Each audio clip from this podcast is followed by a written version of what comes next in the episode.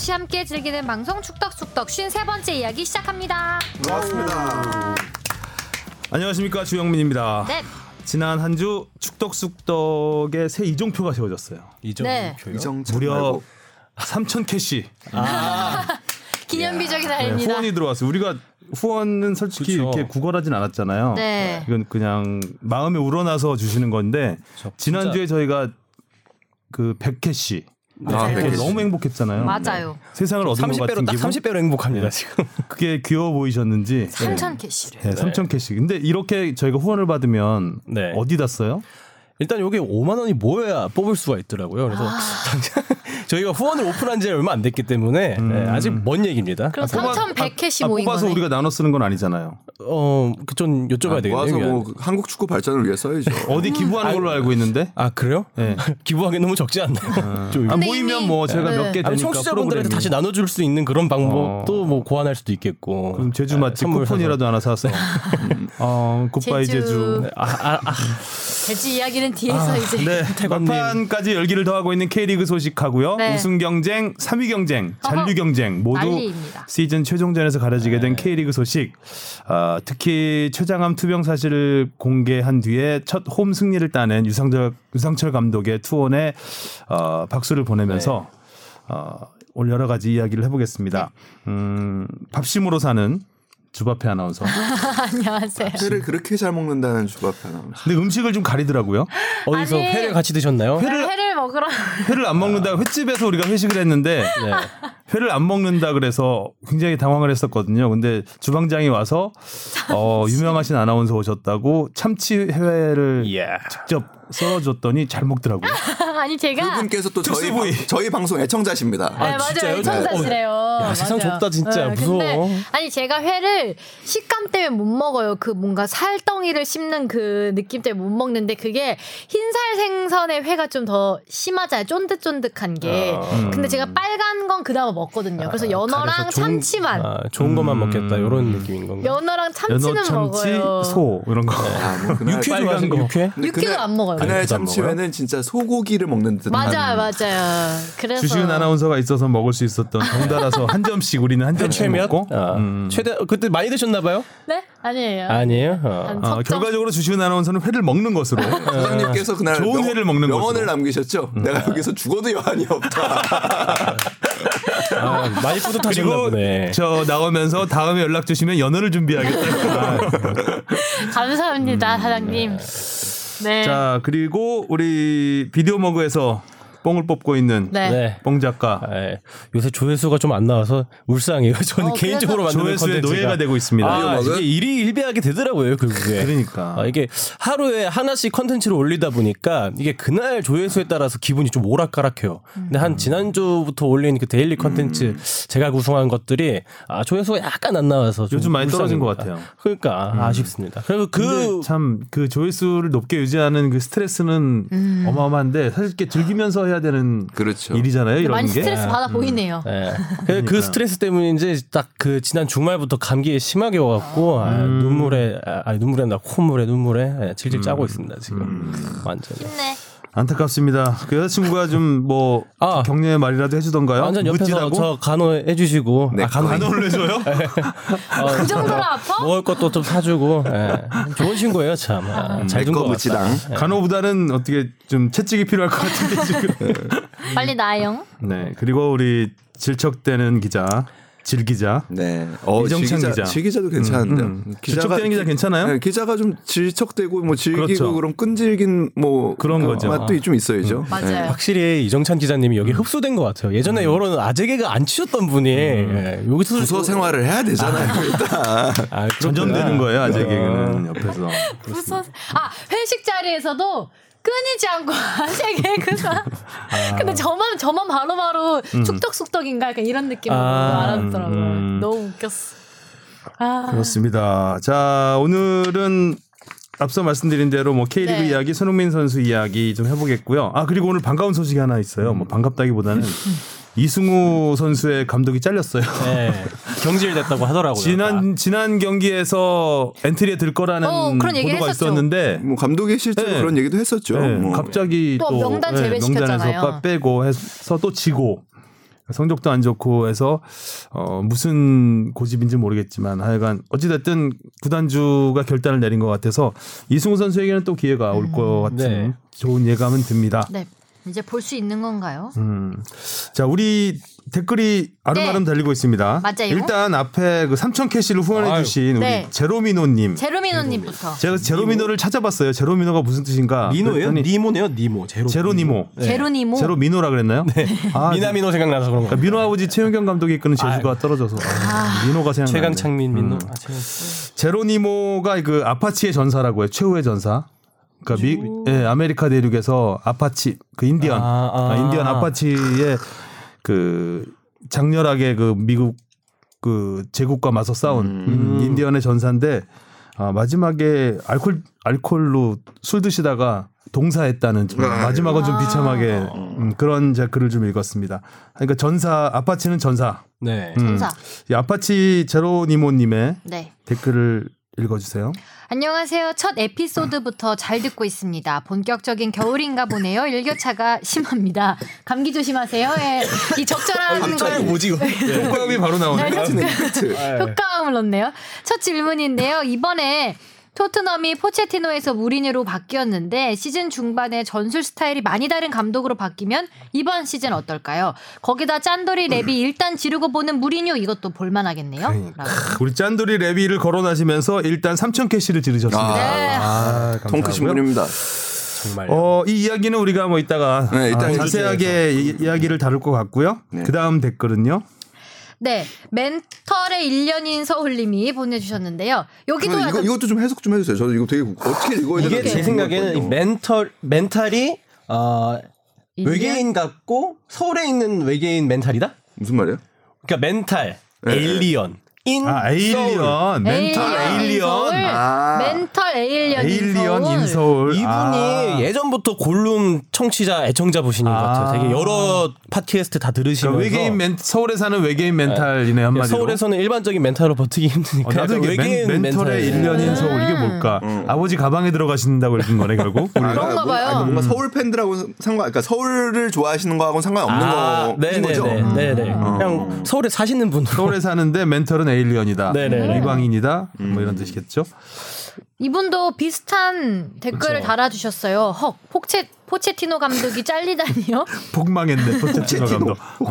없는 살림에 챔스 결승까지 팀을 올려놨던 감독을 토트넘 어디로 가는 걸까요? 거긴 회장이 제일 문제 아닌지 손흥민도 빨리 짐 싸서 제대로 된 집 찾는 게 나은 걸까요? 라고 달아주셨는데 거기에 답글이 달렸습니다. 우리 동네 고양이 순시민님이 고양이 이름이 이제 정겹네요. 순시. 우리. 동네 고양이는 아니죠. 아닌 것 같아요. 우리 동네 고양이 순시민님이 그쵸 포피, 포치보단 레비의 이적 정책이 팀 케미를 망가뜨린 것 같아요. 무리뉴가 와도 레비랑 안 맞을 텐데라고 답글을 그 달아주셨네요. 레비에 대한 인식은 다 별로. 일단 공감은 네. 있는 것 같아요. 레비의 그 짠돌이 그리고 감독 그 감독을 약간 쥐고 흔들려는 오늘 아침에 음. 그 영국 그 라디오 들으면서 출근하는데 똑같은 얘기 하시더라고요. 음, 현지에서도. 우리 동네 고양이 순시민님이. 네. 어. 오 거기 사시나? 영국 동네 순심이. 그러니까 영국 동네 또 이것도 다 이제 뒤에서 같이 얘기를 네네, 나누실 거죠? 네. 바로 할게요. 얘기할게요. 이거는. 아 그래요? 아, 이- 아, 이 부분이요? 네. 예, 이 부분은 뒤에서 나누고요. 네. 다 비슷한 댓글이어가지고 네. 그리고 또 어떤 분이 남겨주셨는데 이건 그냥 다 읽어드릴게요. N Y B E A R S. NY 베어스인데 이게 뭘까요? 뉴욕 아. 뉴욕 베어스. 베어스인가요? 여기 뉴욕 베스. 영국에 이어서 이제 음, 뉴욕으로? 약간 까지. 뉴욕 같아요. 일단 이거 네. 보내주신 분이 뉴욕에서 마이의. 오타 아닐까요? 아 니에요. 아, 아니, 뉴욕에 아니, 사신다고 뉴욕인가 봐요. 그러셨거든요. 281님이 지난주 질문 중에 지도자와 심판의 이야기 중 지금은 아니지만 80년대까지만 해도 학교 체육 선생님이 그 학교 축구 감독도 하고 또 공식 경기 심판도 하고 했습니다. 그래서 사고도 종종 나오곤 했죠. 참고로 저희 고등학교 체육 선생님이 학교 축구 감독이었습니다. 저는 현재 미국 뉴욕에서 K리그도 계속 보고 축덕숙덕도 애청하는 주 기자님보다 더 아재인 팬입니다. 좋은 방송 계속 부탁드립니다. 라고. 아 뉴욕에서도. 주 아, 기자님 보다 그렇네요. 더 아재인 맞겠네요. 팬이기 때문에 좋은 방송을 부탁드리는 건가요? 그런가 보여요. 어, 저도 그 학교 다닐 때 음. 체육 선생님이 그 축구 감독도 하셨고 그렇죠, 그렇죠. 예, 아이스하키 감독도 하셨어요. 어, 많이 견임하셨네요. 겸임이 아니라 이제 둘 다 축구 체육 선생님이었던 거죠. 아, 다른 그냥? 분인데. 예. 아, 그래서 한 분은 어, 아이스하키 스틱을 들고, 들고 다니시면서 스윙을 하셨고 학생들에게 그렇죠, 그렇죠. 한 분은 발길질을 하셨던 저런 애랑 똑같네. 저 때도 남중 나왔었는데 그 체육 선생님이 축구 감독도 같이 하셨거든요. 근데 고등학교 때까지는 많이 그렇게 해요. 네. 네, 많이 그렇게 하는 학교들이 있고 차시더라고요. 저희가 지난번에 비선출 지도자 음, 맞아요. 그그 말씀드린. 거는 이제 프로 감독을 말씀드린 거기 때문에 프로 감독 중에는 비선출이 저희 기억으로는 우리나라에는 없는 것 네, 같다 라고 우리나라에. 말씀을 드렸죠. 심판 트렌드도 조금씩 바뀌고 있어요. 그러니까 지금 우리나라에서 그 심 판도 장기적인 계획을 갖고 육성하기 시작한 지가 조금 됐거든요. 그래서 과거에는 지난 방송에서 이제 뭐 그 주영민 선배나 이제 하성룡 기자가 얘기했듯이 선수 출신들이 부상을 입거나 그러니까 더 이상 경기를 뛸 수 없을 때 심판을 하는 경우가 종종 있었는데 최근에는 10대부터 심판으로 전문 심판으로서 육성하고 있습니다. 그러니까 그렇게 어, 우리 심판이 된 주심들 1세대, 그러니까 그 젊은 세대가 바로 뭐 김조격 주심, 그, 조, 그 좋은 경기, 중요한 경기 많이 심판을 보고 있죠. 국제 심판도 많이 보고, 그리고 뭐 이동준 주심 이런 젊은 심판들이 어, 어떻게 보면은 차기 아주 후기에 월드컵 주심을 이제 키워낸다라는 그런 프로젝트로서 이렇게 키워내고 있는 거죠. 그러니까 젊은 나이 때부터 심판만 열심히 보게끔 그렇게 또 육성을 하고 있습니다. 가장 큰 문제는 근데 아무래도 그 경제적인 문제겠지요. 근데 그 국제 심판이 되는 나이가 점점 점점 저- 빨라지고 국제 심판을 빨리 해야 월드컵에 갈 수 있는 배경이 만들어지면서 조금 더 이런 추세는 강화될 것 같아요. 그러니까 어떻게 보면 일찍 진로를 나는 심판으로서 한번 해보겠다, 도전해보겠다 이런 거를 좀 일찍 정해야지 그 선수를 생활하다가 뒤늦게 해서는 사실 좀 쉽지 않은 일단 국제 심판을 해야 그렇죠. 어느 정도 심판으로서 안정적인 생활이 아이, 가능하다고 볼 수 있거든요. 네.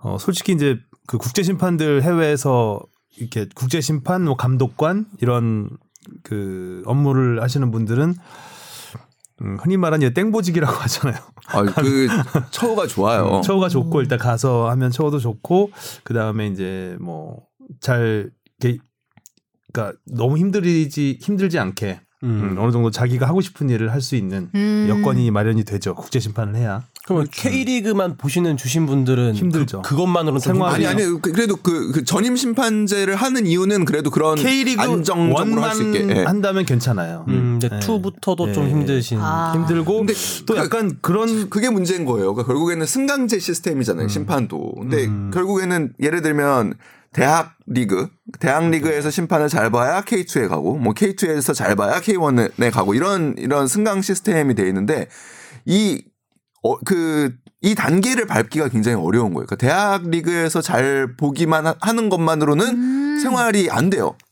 예. 대부분 대부분은 아니지만 경험하시는 분 되게 많아요. 경험을 해야 하- 되는 하다가 상황이죠. 이제 주말에 심판 보시고 그쵸, 그쵸. 음, 그런 아. 경우가 굉장히 많아요. 하긴. 그러니까 은행 은행원 하다가 하는 경우도 있고 많습니다.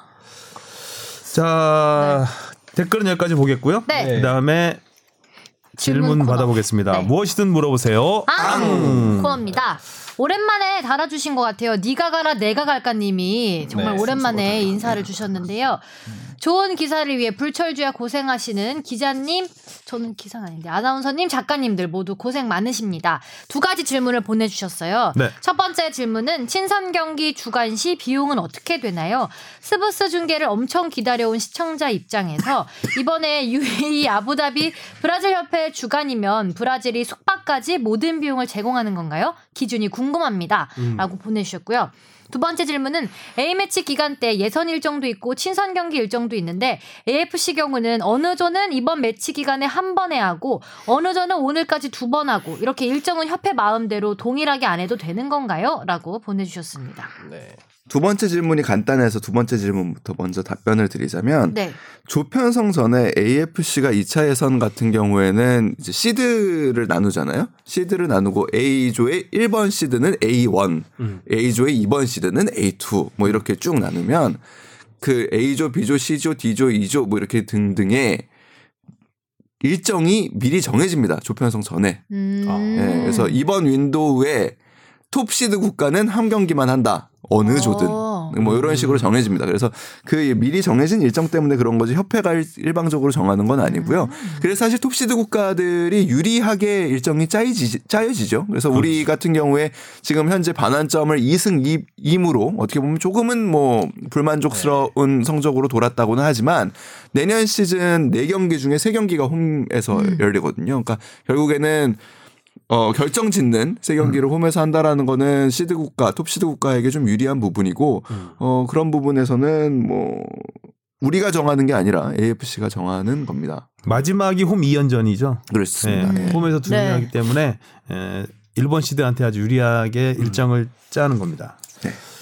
그리고 이제 뭐 친선 경기 주간 비용 말씀하셨는데 이 자리에서 지난주에도 아마 조금 얘기가 좀 됐던 걸로 아는데 결국에 친선전은 그 기본적으로 주최하는 국가, 주최하는 협회가 모든 권리를 갖고 있는데 이 부분을 어떻게 상대 팀과 나눌 거냐라는 거는 철저하게 협상에 따른 어. 겁니다. 그래서 그 초청팀에게 뭐 대전료 형식으로 금액을 지불할 수도 있고요. 아니면 우리가 숙박을 그 뭐 제공하겠다, 항공까지 지원하겠다 이런 거는 철저하게 그 협회하고 그 협상을 해나가는 겁니다. 그래서 우리한테도 여러 가지 제안들이 왔었다고 해요. 뭐 항공을 해줄까, 뭐 호텔을 해줄까, 뭘 해줄까. 근데 우리 협회에서 생각할 때 그 여러 조건보다 우리는 중계권을 잡는 것이 우리 홈 경기의 중계권을 잡는 것이 우리로서는 가장 큰 이득이겠다라는 판단을 해서 그렇게 협상을 끌고 나갔기 아. 때문에 아, 우리가 그 이제 중계권료를 받은 거고요. 여기서 우리가 조금 더 높은 위치에 있었다면 항공도 얹어. 자, 묶고 더블로 가는 거죠. 이제 그렇게 갈 수? 있는 거죠. 아. 근데 그렇게 되지는 그 정도 선에서 조율이 됐던 거죠. 그러니까 2차 예선도 마찬가지입니다. 2차 예선도 각 협회가 그 홈팀에서 권리를 갖고 있기 때문에 그 협회와 어떻게 우리가 협상을 맺어가느냐에 따라서 달라질 수 있습니다. 그래서 북한 보통에서 홈앤어웨이로 치러지기 때문에 조건을 맞춘다고 해요. 그래서 니네가 올 때 니네가 만약에 항공료는 니네가 내고 대신에 우리가 호텔은 잡아줄게. 그럼 우리가 갔을 때도 그 급의 호텔을 니네가 잡아줘. 그러니까 뭐 이런 식으로 협상을 얼마든지 할 수 있고 야, 다 필요 없어. 그냥 우리 더치페이 하자. 그냥 니네 나라 와, 왔을 때 니네가 알아서 내고 우리가 갔을 때는 우리가 알아서 낼게라고 할 수도 있고 그거는 뭐 협회와 협회 간의 관계에 따라서 3차 예선 최종 예선으로 가면 조금 더 달라집니다. 그건 AFC에서 주관을 하니까. 예, 3차 예선을 가면 AFC가 주관하기 때문에 AFC가 일단 기본적인 참가국들에게 마케팅 권한은 다 가져가죠. 비용을 줍니다 일단. 자, 우리가 모든 권리를 갖고 있으니까 니네들한테 일단은 비용을 줄게. 그 안에서 우리가 항공료를 뭐 업그레이드를 하면 돈이 더 들 수도 있겠죠. 비- 뭐 overcharge가 더 나올 수도 있겠죠. 그리고 뭐 숙박을 더 우리가 먼저 간다면 더 나올 수도 있겠죠. 이런 거는 그 안에서 우리 예산 안에서 알아서 우리가 해결하게 되는 겁니다. 어, 신기하다.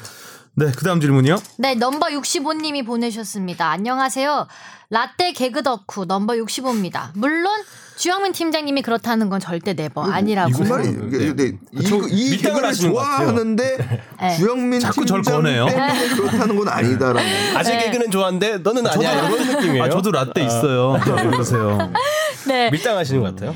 네, 11월 20일에 보내주셨나 봐요. 오늘 토트넘의 포체티노 감독의 경질이 확정되고 무리뉴 감독의 부임이 official로 나왔습니다.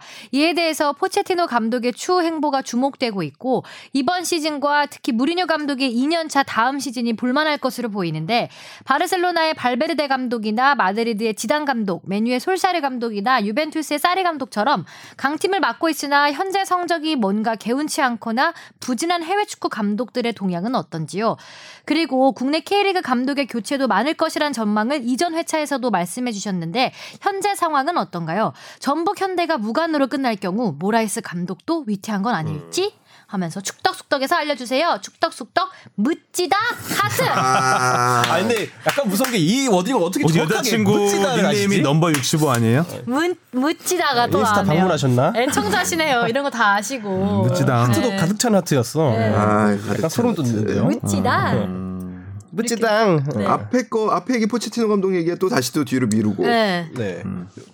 K리그 감독 교체는 많을 겁니다. 굉장히 많을 겁니다. 그럴 수밖에 없는 이유가 감독을 싸게 자주 바꾸는 트렌드가 지금 있어서 아, K리그 내에서요? 네. 그러니까 아, 지금 그것도 지도자 트렌드가 되는구나. 지도자 연봉이 그렇게 높지 않아요. 지금 네, K리그 1부라고 해도 시도민 구단에서 만약에 신인 감독을 선임한다라고 할 때 2억 혹은 2억 아래로까지 지금 내려가 있는 상황이기 때문에 뭐 생각보다 네. 안 높네요. 그렇기 때문에 사실 어떻게 보면 교체도 쉬운 거죠 그만큼. 일단 지금 상황에서 그냥 뭐 돌아가는 썰들을 그냥 정리해 드리자면 일단 밑에서는 뭐 당연히 뭐 교체가 많을 수밖에 없죠. 뭐 제주 그리고 그 위에 어디가 될지 모르겠지만 10 현재 11위 경남도 제가 볼 때는 뭐 시즌이 끝나면 감독이 교체가 유력하고요. 어 유상철 감독님은 건강을 빨리 이제 네. 그 회복을 하셔야 될 것 같고 뭐 그렇습니다. 그리고 이제 위에서도 사실 좀 변화가 예상되는데 위에는 우승의 향방에 따라서 예, 아무래도 지금 뭐 말씀하셨잖아요. 전북 현대가 네. 무관으로 그쵸. 끝날 경우 네. 모라이스 감독도 위태한 건 아닐지 위태할 수 있죠. 음. 어, 위태할 수 있습니다. 전북은 기대가 또 크고 우승을 그렇죠. 해야지 만족을 할 수 있는 팀이기 때문에 만약에 우승을 못한다면 어떻게 못하느냐도 굉장히 중요한 음. 마지막 경기를 좀 봐야 될 것 같은 그리고 여론도 중요하겠죠. 그렇구나. 우승에 따라서. 그리고 앞부분에 포체티노 감독 추후 행보에 대해서 잠깐 말씀하셨는데 음, 여기 여러 가지 예를 들어주셨잖아요. 레알 마드리드, 음. 맨유 네. 하나 빠진 게 있어요. 바르 아, 아스날. 뮌헨도 많이 나오고 있고. 아스날. 음, 네. 아, 뮌헨은 지금 감독이 없으니까 뭐 어차피 네. 거기도 어, 당연히 새 감독을 영입을 해야 되는데 아스날의 에메리 감독을 또 추가하겠습니다. 네. 교체 유력한 감독이고요. 자, 그다음 질문이요. 네, 씩씩이님이 다시 메일을 보내셨어요. 네. 축구장 전광판에 대한 설명 감사드립니다. 해외 축구도 자주 보는데 프리미어리그 보면 전광판이 LED 스타일의 시간 단위가 화면이랑 똑같은 분초까지 나타나더라고요. 선수들도 초 단위 시간까지 보면서 뛰는 게 더 좋겠다는 생각이 들었습니다. 음. 신축 구장인 대구는 전광판 시간 형식이 어떻게 되는지 궁금합니다. 다른 구장도 궁금하고요. 우리나라 축구장도 PL처럼 멋진 전광판이면 좋겠습니다.라고. 전광판에 관심. 관심이 어, 많으시죠. 정확한 근데 뭐 LED 간판 관련 일을 종사하시는 분 아니에요? 대구도 분초 안 나오지 않아요? 아, 뭐 근데 그거는 뭐 안 그래도 그 여쭤봤는데 그러니까 지난번에 그 이 질문이 나와서 이렇게 뭐 말씀하셨잖아요. 그 전광판에 어떤 정 그 노출되는 정보들을 아 중계에서 음. 바로 연동을 하는 거 그건 음. 기술적으로 어려운 일이 아닙니다. 전혀 어려운 일이 예. 어려운 일이 아닌데 그 노력과 비용은 조금 드는 음. 일이라고 해요. 그래서 예를 들어서 야구장 같은 경우에는 최근에 전광판들을 엄청 교체하면서 그 안에 넣는 정보들이 굉장히 많아졌잖아요. 뭐 구속뿐만 아니라 뭐 구종 그리고 종속 네. 그다음 공의 회전수 뭐 이런. 것까지 아. 바로 바로 나오잖아요. 그래서 그런 것들이 연동만 하면 그냥 중계 카메라로 바로 해서 우리가 중계에서 같은 정보를 받아볼 수 있게 할 수 있다고 해요. 근데 실제로 우리 A매치의 경우 아 시간을 그렇게 연동하지는 않는다고 합니다. 음. 예, 그래서 그, 그러니까 기술적으로 어려워서는 아니고 그냥 뭐안 굳이. 하는데요. 아, 그냥 안 하는데요? 그리고 기본적으로 축구는 분단위 예, 스포츠예요. 예, 예. 그러니까 모든 기록이 다 분단위로 기록이 네. 되죠. 골을 넣어도 그러니까 몇 시- 분? 예, 몇 분으로 딱 끊어요. 음. 그러니까 10분 10분 1초에 넣어도 11분으로 기록돼요. 아, 그래요? 10분이 넘어가면. 아, 아, 그러니까 10분이 0분의 넘어가니까. 그 기록 득점은 없는 거잖아요. 어, 시작해서 그쵸. 예, 시작하면 1분이에요, 무조건 1분부터. 음. 10초에 넣어도 1분. 이제 그런 식으로 되기 때문에 어, 초는 사실 축구에서 큰 의미는 없습니다. 음. 그래서 뭐 그런 부분 MLS가 한때 그렇게 하긴 했었어요. 그러니까 미국 스포츠가 워낙 그러니까 기본적으로 뭐 미식 축구도 그렇고 하키도 그렇고 그 농구도 그렇고 그러니까 미국의 주요 스포츠들이 시간에 굉장히 예민한 종목이다 보니까 그 out of bound 그러니까 공이 나가면 시간 멈추고 뭐 이런 시도들을 하긴 했었어요. 음. 그래서 45분 땡 치면은 경기 그 종료하고 네. 이런 시도들을 했었는데 역시 별로 뭐 이렇게 축구에 썩 맞지는 않는다는 판단을 했던 음. 것 같아요. 어, 뭐 그렇습니다. 그리고 그 프리미어리그 구단이라고 해가지고 모든 구단이 전광판이 멋있는 건 아니에요. 그래서 어, 프리미어리그 구단이 꼭 그렇게 그 플레이가 화려하다고 해서 그렇죠. 경기장이 화려하지 않습니다. 네. 굉장히 소박하고 아담한 곳 되게 많아요. 음. 특히 이제 뭐 우리 엘리베이터 팀이라고 부를 수만 한 음. 이제 올라갔다 내려갔다 하는 네. 팀들 그 중에서도 이제 역사가 오래된 팀들 그러니까 뭐 풀럼 같은 구단은 이미 역사가 120년이 넘었죠 런던에서 가장 오래된 팀이니까요 그러니까 그런 구단 같은 데 가면은 뭐 엄청 오래된 스탠드 그러니까 그 역사가 다 있는 스탠드를 그대로 사용하고 있기 때문에 뭐 이렇게 전광판을 물- 물론 교체할 수는 있지만 그러니까 전광판이 다 그렇게 좋지는 않습니다. 오히려 신축구장들이 전광판이 좋죠. 그러니까 뭐 그렇죠. 예, 음. 제가 봤던 전광판이 제일 좋았던 구장은 그 바이에른 뮌헨의 알리안츠 아레나의 전광판은 그래서 우리 농구장 가면은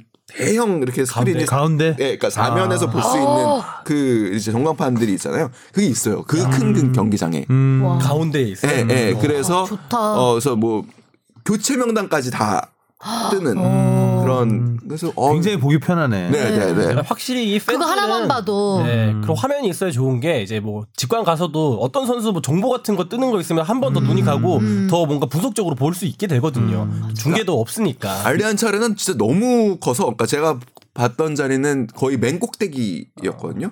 그거 안 보면은 사실 잘 경기는 잘 보이지는 않는. 네. 아, 요즘에는 경기장의 전광판을 이제 그 구석 쪽에 많이 놓는 네. 그렇죠. 시야를 이 양. 네, 대각 네. 대각선 쪽에서 해놓으면은 이게 조, 어, 그러니까 머리를 왼쪽 오른쪽으로 돌리지 않아도 자연스럽게 볼 수가 있잖아요. 그렇게 많이 만드는 것 같아요. 러시아 월드컵 때 그런 경기장이 좀 많았던 것 같고 토트넘의 새 구장 같은 경우도 약간 대각선 쪽에 있으면서 우리가 맞아요. 골 넣고 밑에서 찍으면 전광판이 딱 네. 보이잖아요. 음, 그런 경우도 있고. 딱 그 정도 사이즈가 딱 좋은 것 같아요. 음. 그리고 이제 프리미어리그의 그런 작은 구단들 같은 경우는 어, 겨, 그 경기장은 굉장히 작은데 정말 군더더기가 없어요.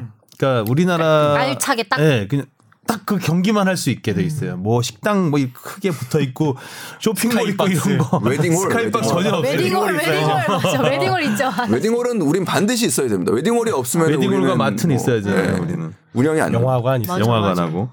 그 얼마 전에 그 미국 이- 아 미국이 아니라 프리, 어, 잉글랜드 2부 리그였던 것 같은데 페널티킥을 하도 높게 쳐가지고 위에 그 형광등을 맞춰버리는 관중석 위에 형- 형광등을 맞추는 아직도 형광등이 있을 정도로 음, 그런 경기장들도 있습니다. 네 마지막 질문이 있습니다. 아 네. 네. 이승배 님이 보내주셨는데요. 정종선 감독에 대해서 SBS에선 취재 계획이 있나요? 연령별 대표팀에서 연이어 좋은 소식이 들리는 와중에 정말 분노하게 하는 이야기입니다. 혹시나 축구계에서 서로 보호하면서 쉬쉬하는 건 아니겠죠? 라고 보내주셨습니다. 정말 큰일 날 말씀을 하셨네요. 어. 그럴 리는 절대 없고요. 네. 당연히 그래서도 안 되지만 제가 그래서 이걸 잠깐 이 기사가 처음 언제 나왔는지 찾아봤는데 5월 2일에 채널 A에서. 단독이라고 해서 나왔더라고요. 그때 이 소스는 이제 제보를 제보를 여기저기 한 것 같은데 채널 A에서 제일 먼저 나왔습니다. 음, 어 근데 이 담 보도한 기자는 사회부 기자였던 것 같고요. 스포츠 기자는 아닙니다 일단. 음. 그리고 이, 이 당시에 경찰청 지, 어, 지능수사대 지수대라고 하죠. 지수대에서 수사 중이었 중인 사안이었고 누군가 제보를 해서 경찰에 확인을 하고 보도를 한 거였어요. 일단 출발이 그 사회부 기자였기 때문에 일단 저희 스포츠 쪽에서는 경찰 쪽 취재가 어렵지 않아 쉽지 않으니까 저희는 쉽게 접근하지 못했던 부분이 있었고 그 다음에 저희 그러니까 보도국 저희 사회부에서도 이제 계속 그 이후에 이제 후속 취재는 했습니다. 했고 안 한 건 절대 아니고요. 그러니까 스포츠 뉴스에서 못 보셔가지고 그런 것 그래, 같긴 한데. 예, 제가 기사는 계속 썼었고 그리고 축구협회에서 음 이제 뭐 상벌위원회에서 연구 제명하는 네. 그런 게 있으면 가서 저희도 보도를 했고 다 취재를 했어요. 했는데 네. 이제 요즘에 PD 수첩이라든가 그런 그 시사 프로그램에서 굉장히 집중적으로 보도를 하면서 이게 KBS하고 MBC는 시사 프로그램에서 하나씩 했더라고요. 근데 우리는 아. 아, 우리는 안 했어요. 그, 그 부분에서 그걸 보시고 음. SBS는 안 하는 것 같다. 음. 비호하는 거 아니냐. 음. 어. 그 아래서 해야 된다는 예. 그런 그 하면 이제 저희는 그 아래 해야 알이나 돼. 궁금한 와이나 뭐 이런 네. 쪽에서 해야 되겠죠. 그러면 좀 더 이제 깊이 있는 취재를 할 수 있는 것 같은 할수 있을 것 같은데 어, 아무튼 이제 그런 그 내부 음. 비하인드 스토리가 있습니다. 그러니까 뭐 요즘 뭐 언론에 관심 많은 분들은 출입처와 관련된 뭐 이슈들 근데 사실 뭐 언론에 관심 없는 분들은 도대체 무슨 얘기인지 모르실 것 같긴 한데 저는 그래서 사실 좀 개인적으로는 출입처가 어느 정도는 조금 장벽은 좀 낮아졌으면 좋겠다라는 생각은 늘 해요. 그러니까 어, 이 관련된 이슈를 취재하는 부서가 사실 다양할 수밖에 없게 돼 있습니다. 현재로서는. 그러니까 경찰 기자 사회부의 이제 시민 우리로 다 하면은 사실상의 많은 언론사가 운영하고 있는 기동팀이 경찰을 취재해야 되고요. 지금 기소가 돼 있는 상황이기 때문에 이때부터는 법조로 또 넘- 넘어갑니다.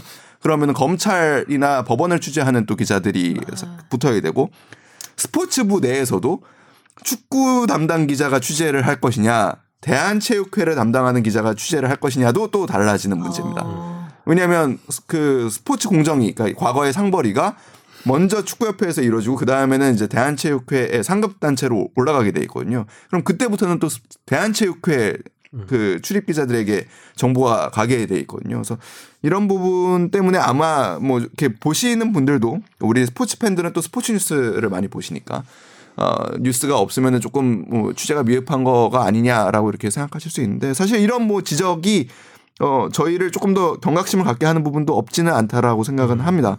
아, 하지만 그 뉴스가 나오지 않는다고 해서 저희가 취재를 하지 않는 건 아니고요. 그러니까 좀 정- 상황을 정리를 해드리면 그 서울청 그러니까 경찰이 처음 수사를 시작한 건 올해 2월이고요. 그리고 그 6월까지 정종성 감독을 두 차례 피의자 신분으로 조사를 했습니다. 그리고 그 사이에 구속영장을 청구하지 않았습니다. 그러니까 음. 그 이유는 그때까지 죄를 범죄 혐의를 소명할 만한 그러니까 범죄 혐의를 특정할 만한 그 추체가 나오 그 어떻게 보면 조사가 되지 않았던 거거든요. 그리고 그 이제 보도가 나오고 그 뒤에 9월에 어 구속영장을 청구를 합니다. 근데 기각됩니다. 음. 법원에서 기각하는 사유도 범죄 혐의가 충분히 소명되지 않았다는 이유입니다. 음. 그래서 MBC 그 PD 수첩을 보시면 그러니까 물론 많이 많은 부분에서 분노를 하실 포인트가 많지만 정종성 감독이 결국에 그 사전에 약속되지 않은 기자가 막 카메라를 오니까 처음에 주변인들이 말리다가 오라고 하잖아요. 그래서 인터뷰를 하잖아요. 거기서 감독이 무슨 얘기를 하냐면 내가 진짜 그렇게 성폭행을 저질렀다면 이 시대에 내가 이렇게 나와 돌아다닐 수 있겠냐. 라고 일단은 강변을 합니다.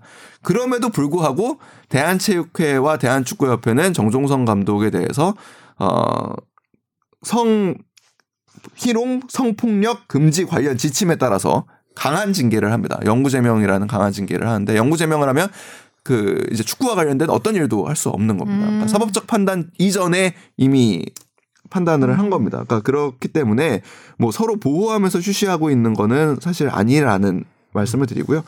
어 이제 법정 다툼이 있겠죠. 일단은 정종성 감독은 모든 혐의를 전면 부인하고 있습니다. 아, 그 앞으로 꽤 오래 갈 거예요 이 음. 판정이. 그 결과는 최종 의견에서 들으시고. 요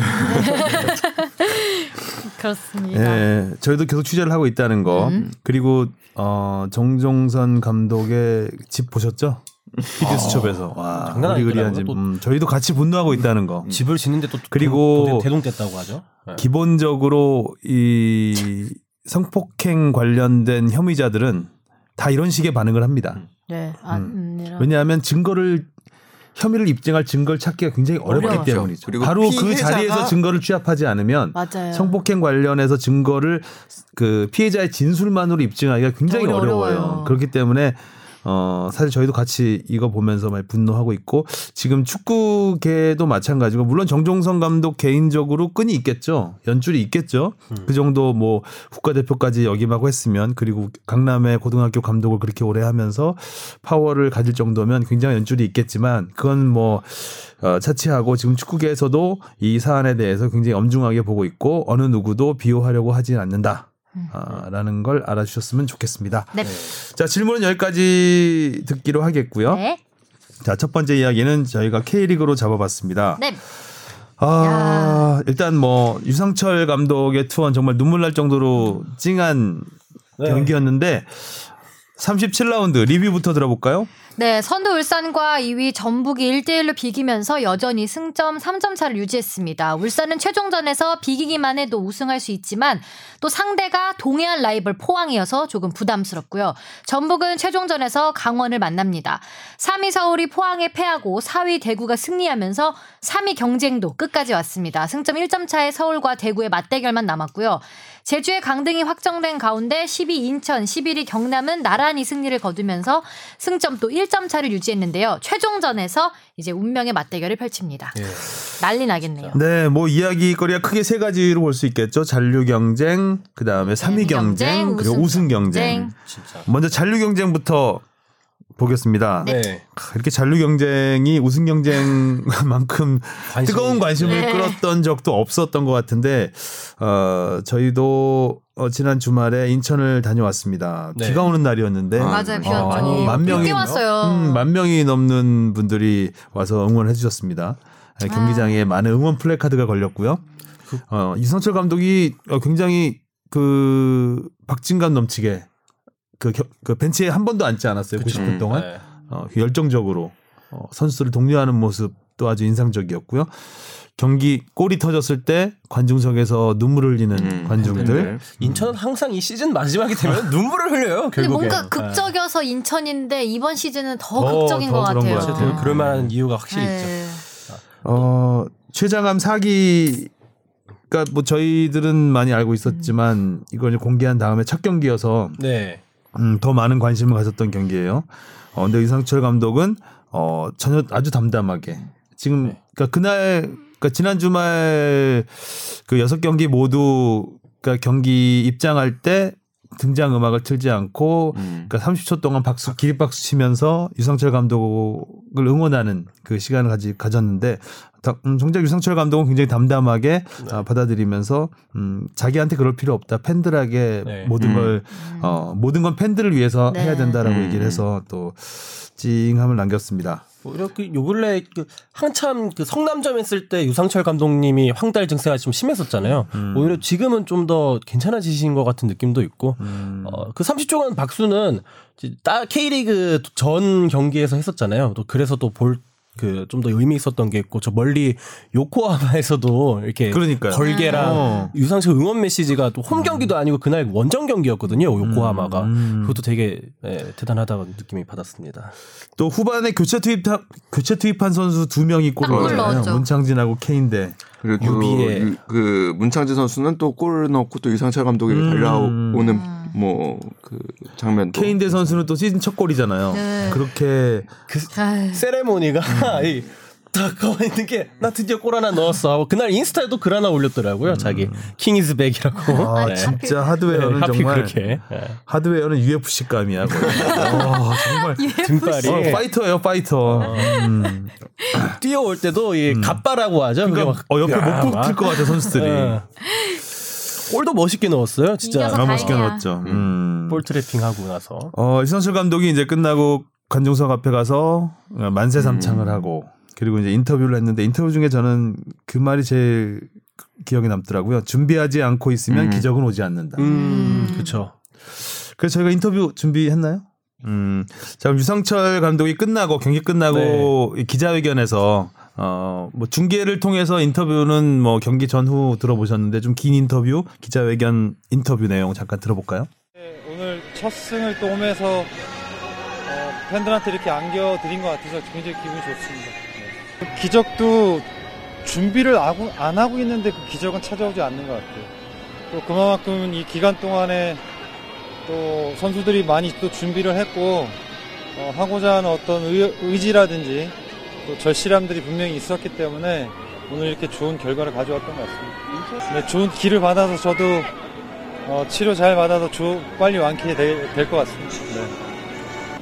또 이렇게 또 많이 찾아오신 팬 여러분들께 진심으로 감사드린다는 말씀 전해드리고 싶고 어, 항상 이 뭐 잘하든 못하든 이렇게 운동장 찾아주셔서 같이 어, 호흡할 수 있고 이렇게 해줬던 거에 대해서 너무나 감사드립니다. 감사드리고 어, 오늘 그래도 그나마 제가 조금 안도를 할 수 있는 게 뭐냐면 홈에서 큰 선물을 해드린 것 같아서 조금은 안도하고 있습니다. 네, 감사드립니다. 네. 저는 그 멘트도 좀 인상적이더라고요 이제 자기가 좀 열심히 한번 싸워서 다른 자 아픈 그런 암 음. 환자들에게 희망이 됐으면 좋겠다. 음. 사실 지금 유상철 감독님도 있지만 또 개그맨 그 김천민 씨가 어, 막 예. 팬벤다졸 그런 복용 관련해서 기사에 맞아요. 되게 많이 뜨는데 이런 그 암 환자들한테 조금이라도 음. 이렇게 희망이나 좀 좋은 메시지를 던질 수 있는 네, 또 그런 일이 됐으면 좋겠습니다. 음, 유상철 감독이 처음으로 이 진단을 받았을 때는 사실상 거의 포기하는 마음 네. 이런 게 컸다 그래요. 근데 갈수록 점점 응원을 받으면서 조금씩 용기를 내고 네. 어, 앞으로 나오, 나오다 보니까 더 힘이 나고 그래서 점점 더 어, 좀 더 다이나믹하고 그런 모습들을 볼 수 있었던 것 같아요 경기장에서. 음. 음, 앞으로도 네. 어, 계속 좋은 모습 보여주시기 바라겠고 하여튼 마지막 경쟁은 정말 재밌게 됐습니다. 네. 어, 반면 제주요? 굿바이 제주, 음. 맛집만 남겨놓고 어. 어디 가나요? I'm sorry 제주. 남겨놓고 네. 떠나가느냐. 제- 맛집을 못 지켜서 미안합니다. 네. 아, 제주는 너무나 근데 좀 허무하게 졌어요. 허무했죠. 뭐 나- 마지막에는 이제 이창민 선수가 퇴장까지 당하면서 네. 뭐좀 그야말로 진짜 안 좋은 골다 보여주고 졌어요. 아니 10분 사이에. 그러니까 홈 경기였고 네. 또 선제골을 넣었고 전반까지 앞서고 있었기 때문에 음. 어 무난히 승리로 가지 않느냐라고 봤는데 후반에 그냥 10분 사이에 세 네. 골을 네. 허용하고 말았습니다. 그러면서 요 근래 이 제주 강등에 대한 취재팔도 많이 올라오고 있더라고요. 이제 뭐 음. 프런트에 대한 문제도 제기하는 것도 있었고 뭐 선수 영입에 대한 얘기도 많았는데 음. 일단 제가 일반적인 그냥 대중적인 시선에서 봤을 때는 그 잡아주는 사람이 없다라고 가장 크게 느낀 것 같아요. 이제 감독이든 선수든 간에 음. 어 일단 어, 최은견 감독이 들어오고 나서 이제 뭐 딱히 또 그런 말이 있더라고요. 최은경 감독이 좋은 말만 하는 스타일이다. 그 선수들한테 나쁜 말 잘 못하는 성격을 갖고 있다. 뭐 이런 말을 제가 뭐 기사에서 봤었고 만약에 또 이 위에서 잡아주는 게 없으면은 선수들 내에서도 뭐 주장이라든지 어떤 한 선수가 좀 중심이 돼서 팀을 잡아줬어야 되는데 어 그런 선수 그런 역할의 사람도 좀 모자르지 않았나라는 느낌이 있습니다. 네. 제가 전에도 한번 뭐 제주 얘기를 한 적이 있지만 그 제주에 사실 뭐 그 면면을 보면 구성을 보면 이렇게 강등이 될 위치에 있어야 될 팀이 아니거든요. 그 네. 그러다 보니까 사람들이 이제 이유를 찾게 되죠. 어, 왜 이럴까? 그러면은 이제 사람들이 쉽게 찾는 게 이제 갈등입니다. 갈등. 갈등이 있대. 네. 그러면은 뭐, 아, 뭐, 누라 누구랑 안 좋대. 뭐, 프론트가 뭐 엉망이래. 뭐, 뭐 감독이 뭐, 그, 뭐, 장악력이 떨어진대. 이러면 이제 이해가지고 시작하거든요. 근데 실제 현실은 그 제가 아무리 그 봐도 그렇게 단한 단순한 이유로 되지 않습니다. 보통 보면 그냥 축구라는 종목이 저는 그래서 그렇게 어렵다고 생각하는데 같은 멤버로 한 번 망가지기 시작하면 걷잡을 수 없이 망가집니다. 그 이따가 토트넘 얘기를 할 때도 얘기할 기회가 있을 것 같긴 한데 토트넘이 뭐 그냥 그럭저럭 뭐 대충 뭐 비비고 있는 것 같은데 이번에 무리뉴 감독이 이긴 게 원정에서 10개월 만이에요. 네, 진짜 16 오랜만에 경기. 너무 네. 오랜만이다. 예. 그러니까 거의 1년을 못 이긴 거예요, 원정에서. 그러니까 이런 일이 축구에서는 너무나 흔하게 일, 일어날 수 있는 일입니다. 그러니까 다만 최윤경 감독이 싫은 소리를 못 한다. 이거 말도 안 되는 얘기라고 저는 생각하고요. 그러니까 선수단 장악력이 떨어진다. 말도 안 되는 얘기라고 생각합니다. 최윤경 감독은 그렇게 지도력이 뭐 선수단 장악력이 떨어진다거나 그렇지는 않습니다. 근데 뭐 결과적으로는 다 이유가 되겠죠. 그러니까 프런트와의 갈등은 결과인지 원인인지 모르겠지만 아무튼 있었고 있었던 거는 분명하고. 근데 이런 상황에서 팀이 이런 상황에서 갈등이 없이 간다? 네. 있을 수 없는 일입니다. 그 이런 상황인데 감독이 뭐 선수단에 대한 장악이 확실히 되지 않고 있- 있다라는 얘기가 나온다. 그것도 사실 당연한 이야기여서 다만 그러니까 제주 전부터 제가 드는 생각은 이런 싸움을 한 번도 안 해본 팀의 경험 부족이 여기까지 끌고 온 거 아닌가. 그러니까 중간에 한 번쯤은 뭔가 새로운 아주 그큰 변화. 그래서 이따가 어떻게 보면 또 무리뉴 감독하고 이어지는 부분인데 어 그런 어떤 결단이 좀 있었어야 되는데 그 결단의 시기를 놓친 거는 분명하고요. 감독 교체 자체가 많이 늦었죠. 네. 음. 질질 끌다가 했잖아요. 그리고 뭐 선수단 변화라는 거는 뭐 판단이었겠지만 아무튼 뭐 그 부분도 이렇게 제대로 되지 않았고 그러니까 그런 모멘텀들을 놓치었지요. 음. 놓쳐 놓쳐서 이제 내려가게 됐는데 뭐 걱정이 되죠. 그러니까 당장 일단은 그 거의 준 대표급 선수들이 있잖아요. 네. 이 선수들이 과연 이부 리그에 남아 있으려고 할 것이냐. 음. 그러면 이 선수들이 빠져나오기 시작한다면은 어, 아. 더 사실 어려워지거든요. 그 승격을 해서 올라오는 거는.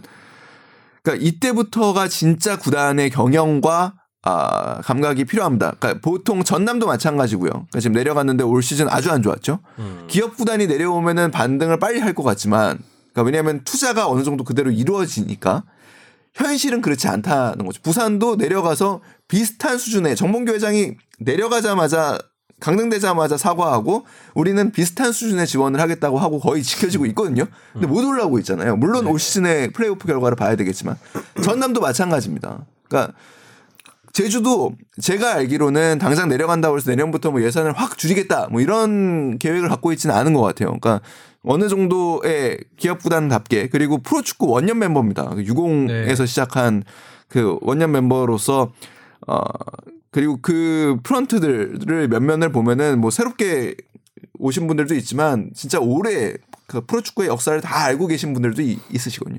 이런 분들이 어떻게 헤쳐나갈지는 한번 지켜봐야 될 것이고 어 가- 선수들을 얼마나 잡을 수 있고 그리고 어 저는 그런 생각을 늘 해요. 일부 리그에 잔류하는 게 어렵냐, 이부 리그에서 우승하는 게 음. 어렵냐. 전 일부 우승은- 리그 우- 그러니까 이부 리그 우승이 훨씬 우승이 어렵다. 훨씬 어렵죠. 음. 훨씬 더 어렵다 생각합니다.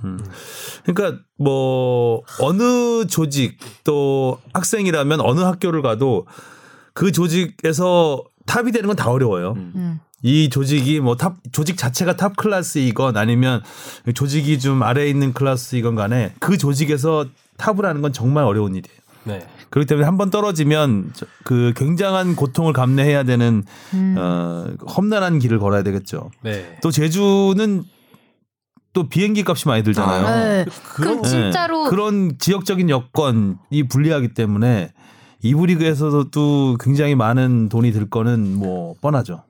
음.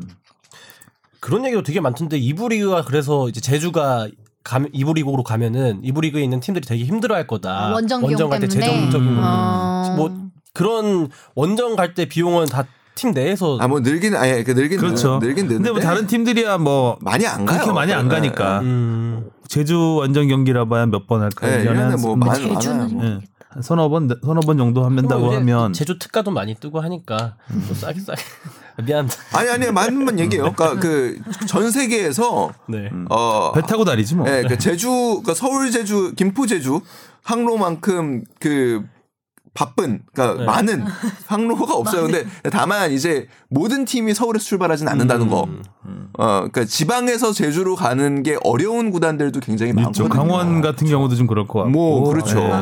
아, 예. 그죠? 네. 네. 음.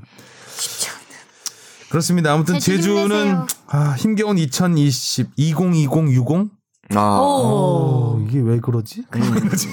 하면서 힘겨운 2020년이 될 것 같습니다. 네. 그리고 이제 경남도 어 이겼습니다. 이겨서 돌아온 휴날두가 또 오랜만에 세레머니를 호흡 세레머니를 해서 잠잠해져서 다시 하자가 해봤다고. 잠잠 잠잠해졌나요? 어. 이 시국에 이 시국에 아니 손흥민 선수가 호날두 그 팔로우 팔로우 끊었더라고요. 네. 그게 또 기사로. 그거 이 시점에 효날두? 이 시점에 네. 손흥민은 끊었는데 이 시점에 이 시점에 역시 손흥민은 팬들의 마음을 알아. 역시 대스타예요. 언제 또 음, 끊었대?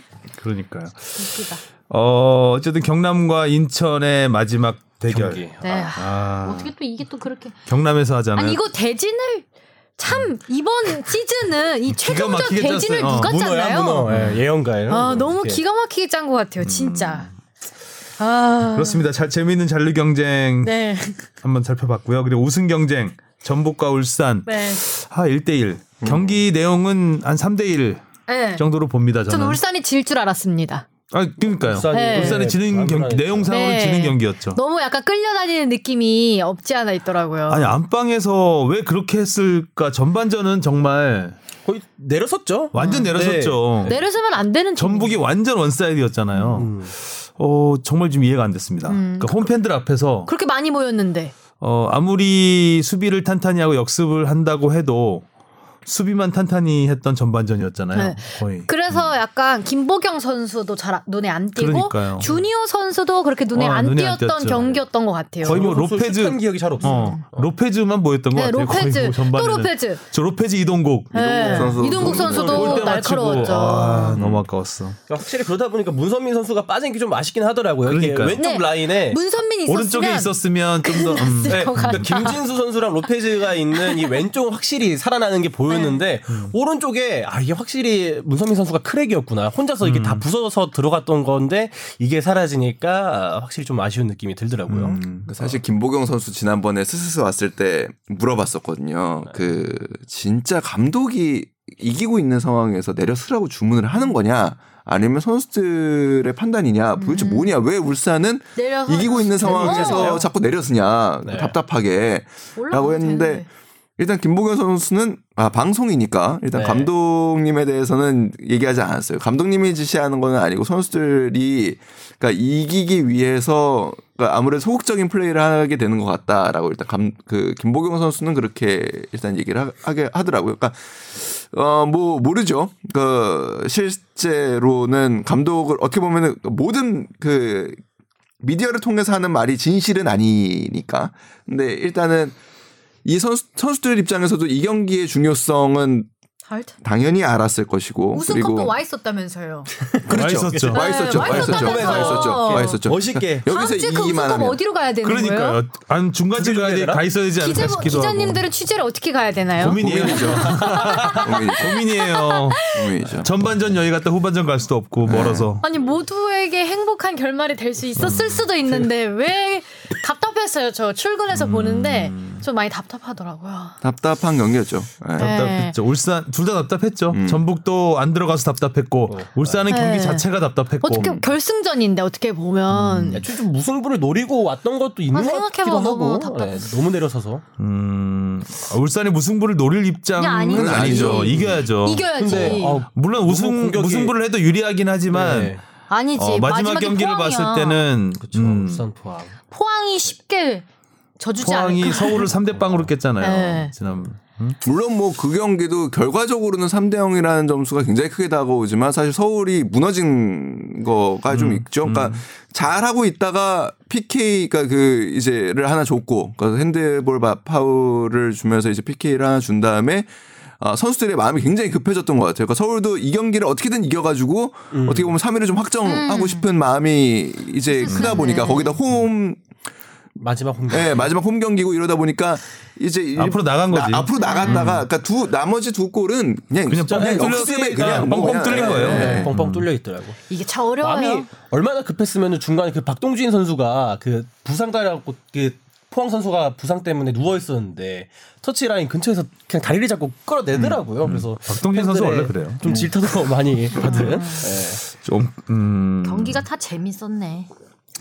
울산 전북 경기가 그리고 특히 또 이 골에서 다 멋있게 그 김진수 오, 선수는. 진짜 저는 라이브로 봤는데 입이 떡 벌어져. 거의 뭐 올해 올해 골이라고 해도 소식이 네. 없을 정도로 어 미친 진짜 잘 거의 쳤어요. 뭐 예, 기가 막힌 발리슛. 사실 원래 이 김진수 선수가 왼발 슛을 되게 많이 하는 선수잖아요. 네, 근데 네. 그 슛 중에서 오랜만에 진짜 제대로 감긴, 아, 제대로 걸린 슛이다. 그게 또 어떻게 울산. 전북전에 나왔죠? 불트위스는 세레머니가 화제됐잖아요. 그렇죠. 무릎 괜찮대요? 무릎 콩 해버려가서. 불트위스도 올해 첫 골이잖아요. 네. 부상 때문에 엄청 음. 오래 쉬다가 와서 골 넣고 무릎을 그렇게 크게 찌면. 잔디 들리고. 골 골도 참. 좀 난리, 전북, 난리. 예, 전북 입장에서는 굉장히 좀 아쉬. 아쉬움이 많은 예. 골일 것 같아요. 실점일 것 같아요. 네. 넣을 것 같았어요. 근데 음. 약간 근데 좀 전북도 그 순간 집중력이 완전 어, 흐트러졌어요. 그 그때. 계속 코너킥이 이어지면서 네. 완전 우왕좌왕. 어, 맞아요. 완전 우왕좌왕하고. 완전 그 위치 다 잃어버리고 누가 누구를 막아야 되는지 막 이런 거다어 잃어버리고. 하다가 들어간 느낌.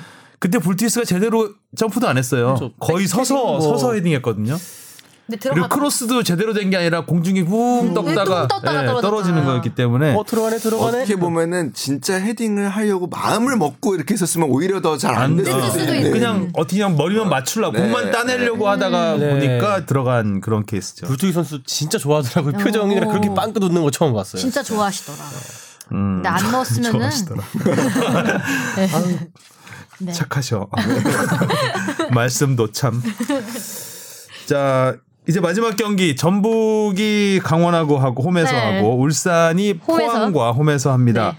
그 대구 포항- 서울이에요. 음. 대구 서울도 이- 야, 잘 짰다. 아, 근데 진짜 대구 잘 짰다. 원정이야. 그 서울이. 6년 전에 포항 맞아, 울산이 원정. 울산이 그 우승에 도전했던 마지막 기회가 6년 전이었는데 네. 그때도 마지막 경기가 동해안 더비였습니다. 그리고 12월 1일이었다면. 12월 1일이었어요. 날짜가. 날짜도 장소도 똑같습니다. 아니 그래서 사람들이 이미 포항 걸개가 어. 그림이 그려진다고. 그리고 울산이. 울산이 극장골로 졌습니다 이날. 네. 그래가지고 후반 추가 시간 4분 남겨놓고 음, 졌죠. 승점 2점 차였던 포항이 극적으로 역전 우승을 네. 하는데 어떻게 이렇게 돼? 데자뷰가 될 것이냐, 네, 아니면 새로 역사를 쓸 것이냐. 어, 새로운 반전이 일어날 것이냐. 울산이 이악 물고 나오지 않을까요? 그러니까 이것도 잘 봐야 되는 게 만약에 울산이 지고 전북 이기면은 승점이 같아지면서 이제 다득점 다득점으로 전북이 가죠. 앞서잖아요. 예, 다득점도 근데 이제 한, 한 골, 점밖에 한 차이 안 골. 나요. 네. 근데 이것도 야 알 수가 없겠다. 김도훈 감독은 과거는 과거이고 우리는 미래를 향해 나아간다는 어, 당연한 말씀을 해주셨습니다. 어, 그리고 나는 그때는 없었고 대다수 우리 수- 우리 선수들도 그때는 모른다라고 말씀을 해주셨는데 당시 뛰었던 선수가 근데 기- 강민수 선수, 강민수, 김승규 선수 선수예요? 두 분이 있습니다. 골키퍼 김승규 선수가 잠을 잘 자야 될 것 같아요. 네.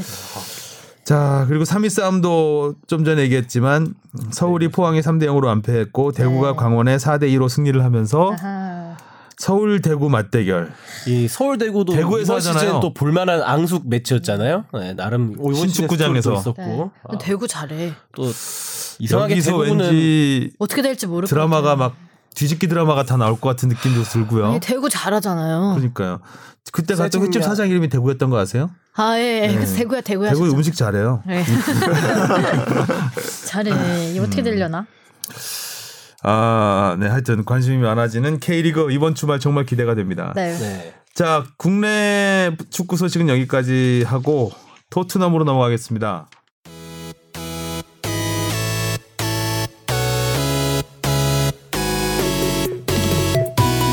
여러분은 지금 축덕 속덕을 듣고 계십니다.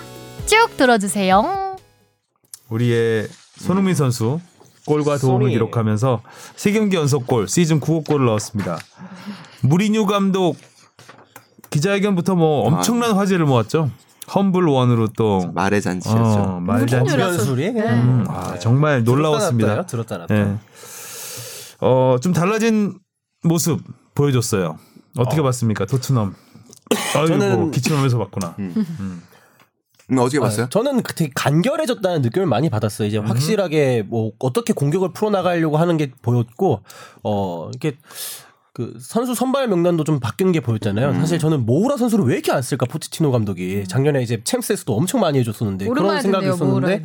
어 모우라 선수를 또 왜 쓰는지도 보여준 어 그런 경기 아니었나. 일단 뭐 아직까지는 부임한 지 초반이라서 그런 또 뭐 일명 말하는 허니문 기간 있잖아요. 뭐 그런 것 때문에 뭐 경기력이 좋아진 건지 어, 좀 안- 앞으로 좀 더 봐야 될 것 같긴 합니다. 네. 주바페는 어땠어요? 저는 뭐 경기도 경기인데 끝나고 난 다음에 기다리는 거? 기다리는 게 너무 인상 깊더라고요. 우리 아들, 우리 son. 근데 또 왜 이렇게 카메라 구도를 그렇게 잡나요? 그러니까 카메라가 간절하게. 딱, 어, 네, 딱 작정하듯이 잡았더라고요. 무리뉴의 뒷모습과 이제 저 어. 멀리서 거기에 원래 걸어오는- 손흥민 선수가 그 유니폼을 주고 혼자서 멀리서 걸어오고 있었는데 그렇게 혼, 손흥민 혼자 걸어왔으면 정말 끝까지 그림이었을 거예요. 중간에 알리가 알리가. 딱 껴서 같이 오잖아요. 알리가 옆에서 중간에 껴서 같이 투샷이 돼서 아 조금 더 멋진 장면이 될 수 있지 않았을까라는 생각이 좀 들었어요. 참, 근데 그런 거는 그 연출력인 것 같아요. 음. 그러니까 이게 스토리를 알고 있어야 되고 이 선수들이 어떤 행위를 지금 하고 있는 건지 그리고 무리뉴 감독은 왜 여기서 기다리고 있는지에 대한 어느 정도의 그 이해가 있어야 사실 연출할 수 있는 음. 부분이거든요. 무리뉴 감독은 일부러 가지 않았다고 하죠. 음. 어, 그래서 포체티노 감독에 대한 예우를 한 거죠. 그러니까 내가 있을 자리가 아직은 아니다. 그러니까 선수 그 팬들에게 다가가서 인사를 하는 것 자체가 아. 그러니까 내가 잘해서 이겼다라는 제스처가 될 수 있기 때문에 어, 일단은 그런 부분을 어, 이제 어떻게 보면 포체티노 감독에 대해서 험블원한 모습을 지금 사실상 보여준 거죠. 그러니까 어 이야기할 거리들이 굉장히 사실 많은데 네. 일단은 뭐 경기 얘기를 시작을 하였으니까 어, 일단 무리뉴 감독이 뭔가를 바꿔냈다라고 사실 본인도 그렇게 평가하지 않았죠. 그러니까 바- 그 나는 별로 한 게 없다라는 이야기를 했어요. 근데 달라진 거는 그냥 눈에 띄게 달라진 거는 그 뽕 작가도 얘기했듯이 일단은 이 네 명을 다 같이 쓰는 거. 그러니까 과거의 데스크 라인에서 이제 에릭센을 빼고 여기에 이제 모우라를 넣어서 이제 네 명을 마- 조합을 맞춰 본 게 좀 달라진 점인데 굉장히 잘 됐죠. 네. 하고 그리고 무엇보다도 사실 뭐 아무래도 영국 언론들은 영국 선수들에게 관심을 가질 수밖에 없으니까 알리가 살아난 거에 네. 대해서 굉장한 의미 부여를 하고 있더라고요.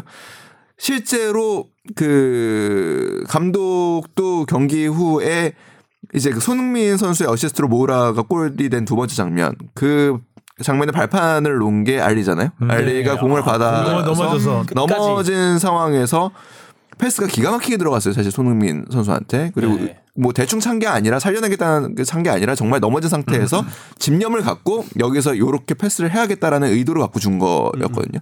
그러니까 그 장면이 달라진 알리를 보여주는 상징적인 장면이라고 하더라고요. 무 리뉴 감독이 경기 네. 끝나고 알리한테 그랬대요. 너 혹시 알리 동생 아니냐고. 어, 너무 달라져서 어. 딴 사람이냐고. 어, 이번 시즌에 보던 알리가 아니라 네, 알리가 네, 아니라 이거지. 네. 예, 가수. 예전에 전성기 시대 전성기 시절의 그 알리. 아, 그렇죠. 가- 한 이- 가수 알리. 네. 가수 알리가 왜 나옵니까 거기? 무하마드 알리. 동생이라길래 아, 아, 무함마드 알리 할걸 그랬구나. 아, 알리스타는 아시는 없겠죠? 아, 가볍게 자, 알리가 있나? 자, 자, 벌처럼. 쏘아이죠. 자, 그러니까 그 알리 같은 경우에 벌써 뭘 주문했냐라는 질문을 했더니 감독은 그 얘기를 했다고 해요. 그러니까 그 에너지를 보여달라. 아, 그러니까 경기 안에서 에너지를 보여주고 상대한테 어떤 기회도 주지 않았으면 좋겠다라는 얘기를 했는데 뭐 그 경기에서는 일단 알리가 아주 음. 그 요구를 잘 잘. 드러낸 거죠. 그러니까 뭐 무리뉴가 한 명이 와가지고 모든 걸 바꿔낸다라는 거는 사실은 그런 마법사는 많지는 않을 거예요. 네. 근데 전 세계에서 요런 효과를 기대할 수 있는 몇 안 되는 지도자인 것도. 맞습니다. 그래서 자연스럽게 조금 넘어가 보자면 아까 질문에서 그런 얘기가 많았잖아요. 그 레비가 레비 이제 구단주와 네. 무리뉴의 특성상 분명히 부닥칠 것이다. 모두가 그렇게 생각합니다. 아, 그쵸. 예, 모두가 그렇게 생각하고 그 왜? 결국에는 어 이제 결국에는 무리뉴 감독은 뭐 지금은 언론에 허- 본인의 험블 원 뭐 이렇게 자기는 겸손한 사람이다라고 이렇게 계속 강조를 하면서 이 선수들이면 충분하다 이 선수들이 크리스마스 선물이다 뭐 이렇게 얘기하면서 영입 안 한다 막 겨울 이러지 영입 않았어요. 음. 뭐 필요 없다 뭐 이렇게 얘기를 하고 있지만 그게 언제까지 갈지는 잘 모르겠고 본인은 아무튼 그런 스타일의 사람은 굉장히, 아닙니다. 굉장히 그 그전과는 다른 이미지를 네. 보여줬죠. 지금 딴 사람이 돼서 왔어요. 그 저는 가장 인상적이었던 게 자기는 토트넘을 변화시키려고 온 게 아니라 토트넘의 플러스가 되기 음. 위해서 왔다. 그리고 업데이트를 시키러 왔다. 음. 하는 굉장히 그 험블러다운 얘기를 했어요. 텀블러인데 이건. 아, 어, 그 그리고 또 하나 그 전술에서 좀 인상적인 걸 보자면 4231이었잖아요. 아, 그 중에서 그 모우라 스피드가 빠른 선수를 좌우로 배치를 했어요. 음. 그리고 그 델리 알리를 중앙에 놓고 그러니까 델리 알리는 거의 그 패스 분배, 전진 네. 패스만 분배, 거의 전진 패스 분배하는 역할을 했었고 공격 성향이 굉장히 네. 강했죠. 그리고 포백의 포백이 굉장히 특이했어요. 약간 비대칭 비대칭이라고 하는데 오른쪽에 오리에 예. 오리에는 계속 거의 뭐 위 아래. 위, 위 아래 네. 이렇게 다녔고 그다음 맨 왼쪽 벤 왼쪽 데이비스. 풀백인 벤 데이비스는 이게 좌고 좌고 우면 네, 거의 뭐 쓰리백처럼 어? 오른- 오른쪽 왼쪽 왼쪽 오른쪽을 다 네. 보면서 보면서. 오른쪽 왼쪽을 다녔죠. 그러니까 사실상 오리에가 나가면 벤 데이비스가 안으로 들어와서 쓰리백이 되는 이런 형태였고 오리에는 계속 오른쪽만 위아래로 왔다 갔다 거렸고 오리에니까 오른쪽. 오리에가 오리에가 일로 오리 하면 모우라가 가운데로 모아 모아요. 어? 그러니까 모우라가 안으로 들어와. 그러니까 손을 오리에는 오른쪽, 모라는 모아요. 그렇지. 이거를 알리 없는 알리는 지금 여기서 패스를 어디로 해야 되나라는 생각을 와, 난, 난리다, 난리.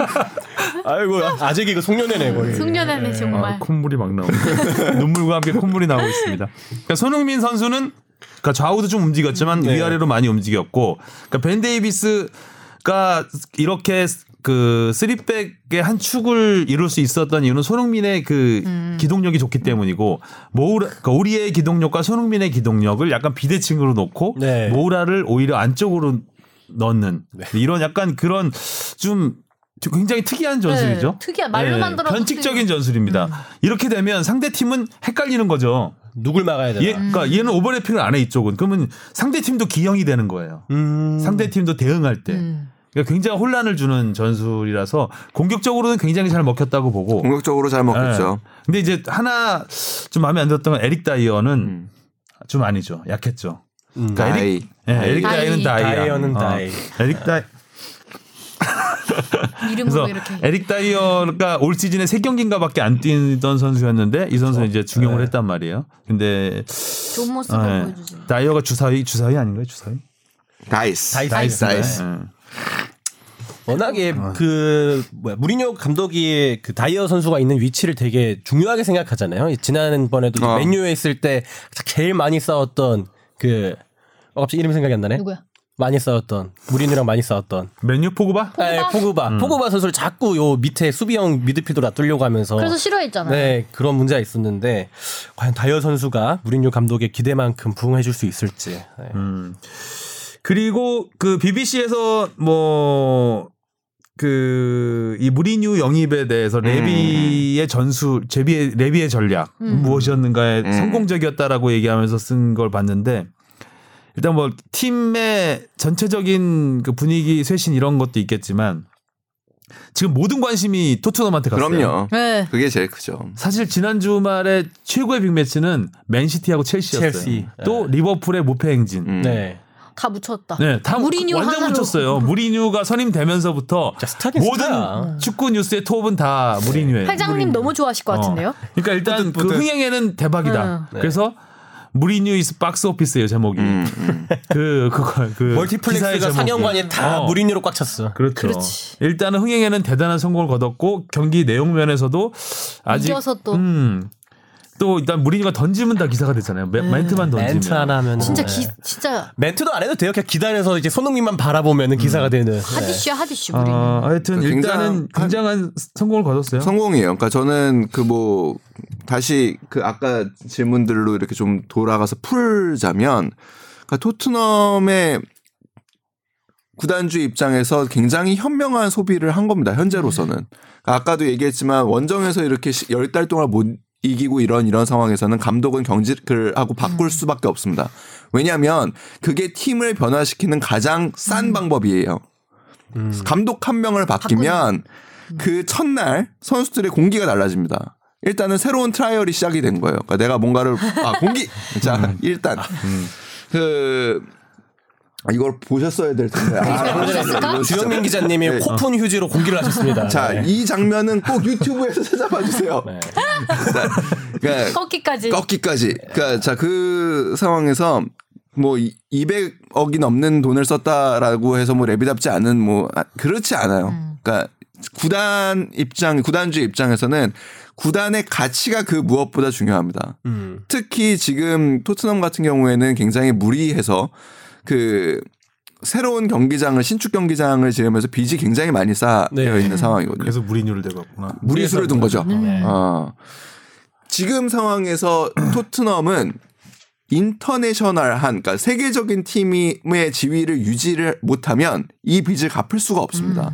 네. 그러면은 이 세계적인 팀의 지위는 어떻게 유지가 되냐면 가장 간단하게는 챔피언스 리그를 나가야 되는 거고요. 그 다음에는 뭐 스타가 있어야 되는 상황인 거예요.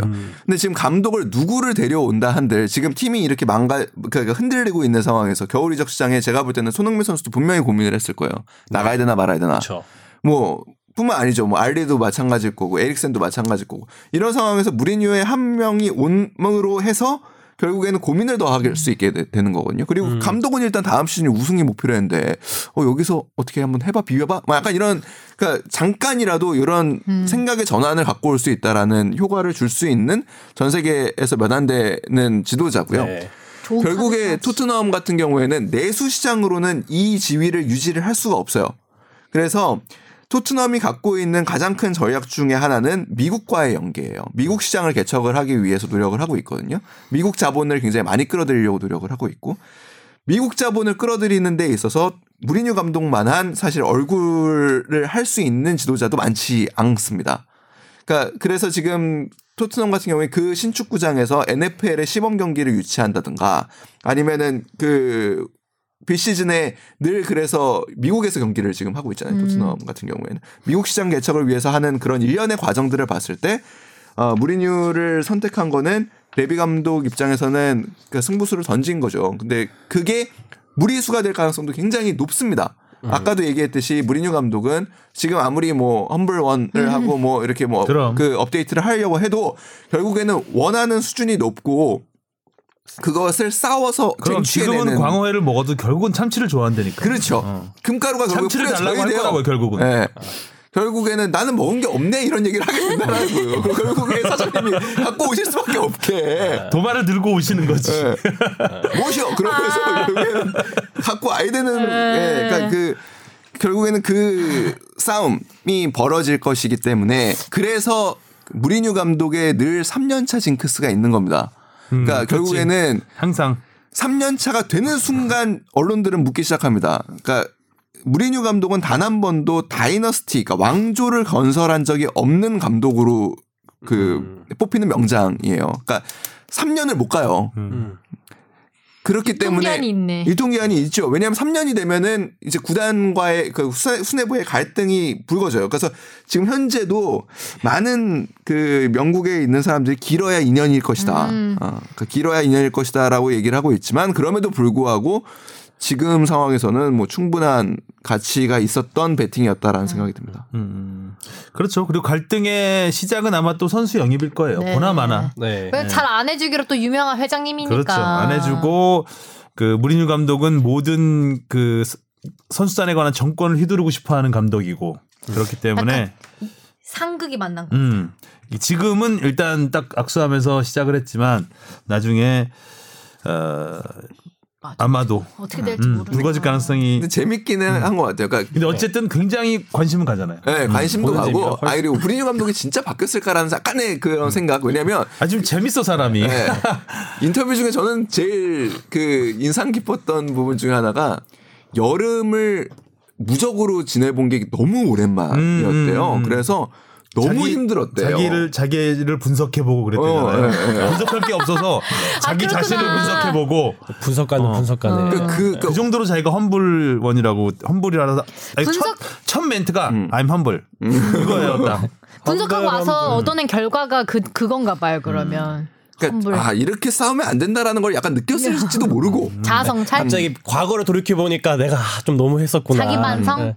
내가 한 팀에 오래 사실 무리뉴 감독이 상대 팀 입장에서는 굉장히 밉상이잖아요. 그렇죠. 뒤끝 장렬에다가 막, 막, 말 막하고 말하고, 공격적으로 말하고 근데 세레머니 같은 거나 또 손흥민 선수와 함께 있는 모습 보니까 이제 곱, 곱상이 됐어. 갑자기 우리 편. 아니 그 갑자기. 뒷모습 잊을 수 없어요. 어. 그리고 왜 이렇게 인상도 선해. 눈이 선해졌어요. 옛날에 그 흰머리가 굉장히 세게 보였는데 이제 인자해 보이기까지. 원래 인상 빡 요거였잖아요. 인자서야 인자해 맞아요. 보이는 건 뭐일까? 뭐 이런 거. 맞아 맞아. 그 내일이죠? 내일 챔, 내일 챔피언스 리그. 네, 올림피아코스. 네, 올림피아코스 이거 이기면은 16강에 확정이 되나요? 네, 확정이 아, 되죠. 다행이네요. 여기서도 뭐 무난히 이기지 않을까 싶습니다. 음. 네, 지난번에는 뭐 어이없이 두 골 먼저 넣고 비겼잖아요, 그때. 네. 네. 너무 음. 웃기다. 선수보다 더 집중되는 감독. 어, 그렇죠. 약간 우리 프로야구로 치면 예전에 김성근 감독 음. 센 감독이잖아요. 김성근 감독 하나 올 때 그 관심도 음. 그죠, 그런 느낌. 선수들은 다 완전히 묻히고 네. 감독 위주로 가는. 진짜. 어, 하여간 대단한 감독이에요. 아 근데 열정만은 대단한 것 같아요. 음. 그러니까 그 첫날 구- 그 영입된 첫날 구단에서 잤다는 거 아니에요? 음, 음. 네. 잠옷 입고 토트넘 잠옷 입고. 어, 그러니까 어. 구단에서 그냥 그러니까 진짜 백수 하면 백수 시간이 너무 괴로웠던 모양이에요. 음. 그리고 지금 너무 행복하다는 거예요. 음. 그러니까 지금 뭐 저- 너무 이제 써도 되죠? 이렇게 행복과 그러니까 정말 행복하다는 거예요. 네. 그러니까 그런 부분에서 아 이 사람의 진짜 열정은 대단하구나. 음. 음. 그리고 그 구단에서 진짜 먹고 자고 할 정도로 물론 이제 이런 사람들이 시대에 맞지 않다라는 사실 평가를 또 많이 하죠. 그러니까 지금은 그런 시대가 아니고 오히려 더 풀어주고 음. 선수들에게도 자유를 더 많이 주고 뭐 이러야 된다고 하긴 하는데 아, 이 정도의 열정이면은 유노유노를 뺨치고서 남겠다라는 열정. 들- 어, 네, 되겠다라는 생각이 들더라고요. 뭐, 혹시 제가 하나만 좀 더 여쭈면은 이제 어 포체티노 감독이 나갈 때만 해도 선수들이 이제 선수단에서 이제 막 다른 팀으로 가려고 하는 게 많을 거다. 뭐 손흥민 선수만 해도 그렇고 음, 음, 음. 특히 지금 재계약 안 돼 있는 선수들도 그렇고 가능성이 혹시 뭐. 지금 무리뉴 선수 아 무리뉴 감독이 오면서 이 선수들의 거취가 어떻게 좀 바뀔 거라고 생각하시나요? 뭐 그, 일단 무리뉴가 확실하게 험불하게 가고 있기 때문에 그, 그, 그 부분은 잘, 이제는 좀 가라앉지 않을까. 당분간은.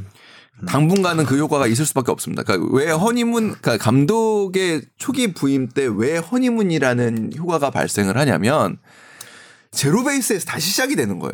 그러니까 그뭐 어떤 지도자도 내가 좋아하는 선수를 쓰지 내가 싫어하는 선수를 쓰지 않습니다. 음. 그러면은 포체티노 감독 입장에서도 내가 좋아하는 선수를 써 왔잖아요. 그럼 거기에 소외된 사람들이 있잖아요. 음. 소외된 사람은 아무리 포체티노가 명장이어도 나는 이 팀에 마- 불만을 가질 수밖에 없게 돼 있습니다. 그러니까 축구팀이라는 게 그렇죠. 그 상황에서 제로 베이스가 됐고 이제 새롭게 내가 뭔가를 보여줄 수. 있는 음. 기회가 온 거잖아요.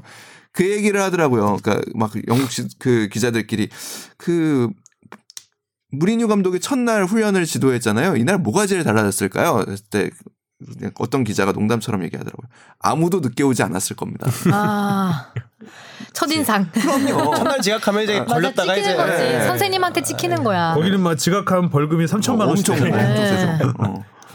그런 거를 본다면 그 효과가 몇 경기는 가는 거거든요. 일단은 보여줄 수 있는 기회가 새로 생겼으니까.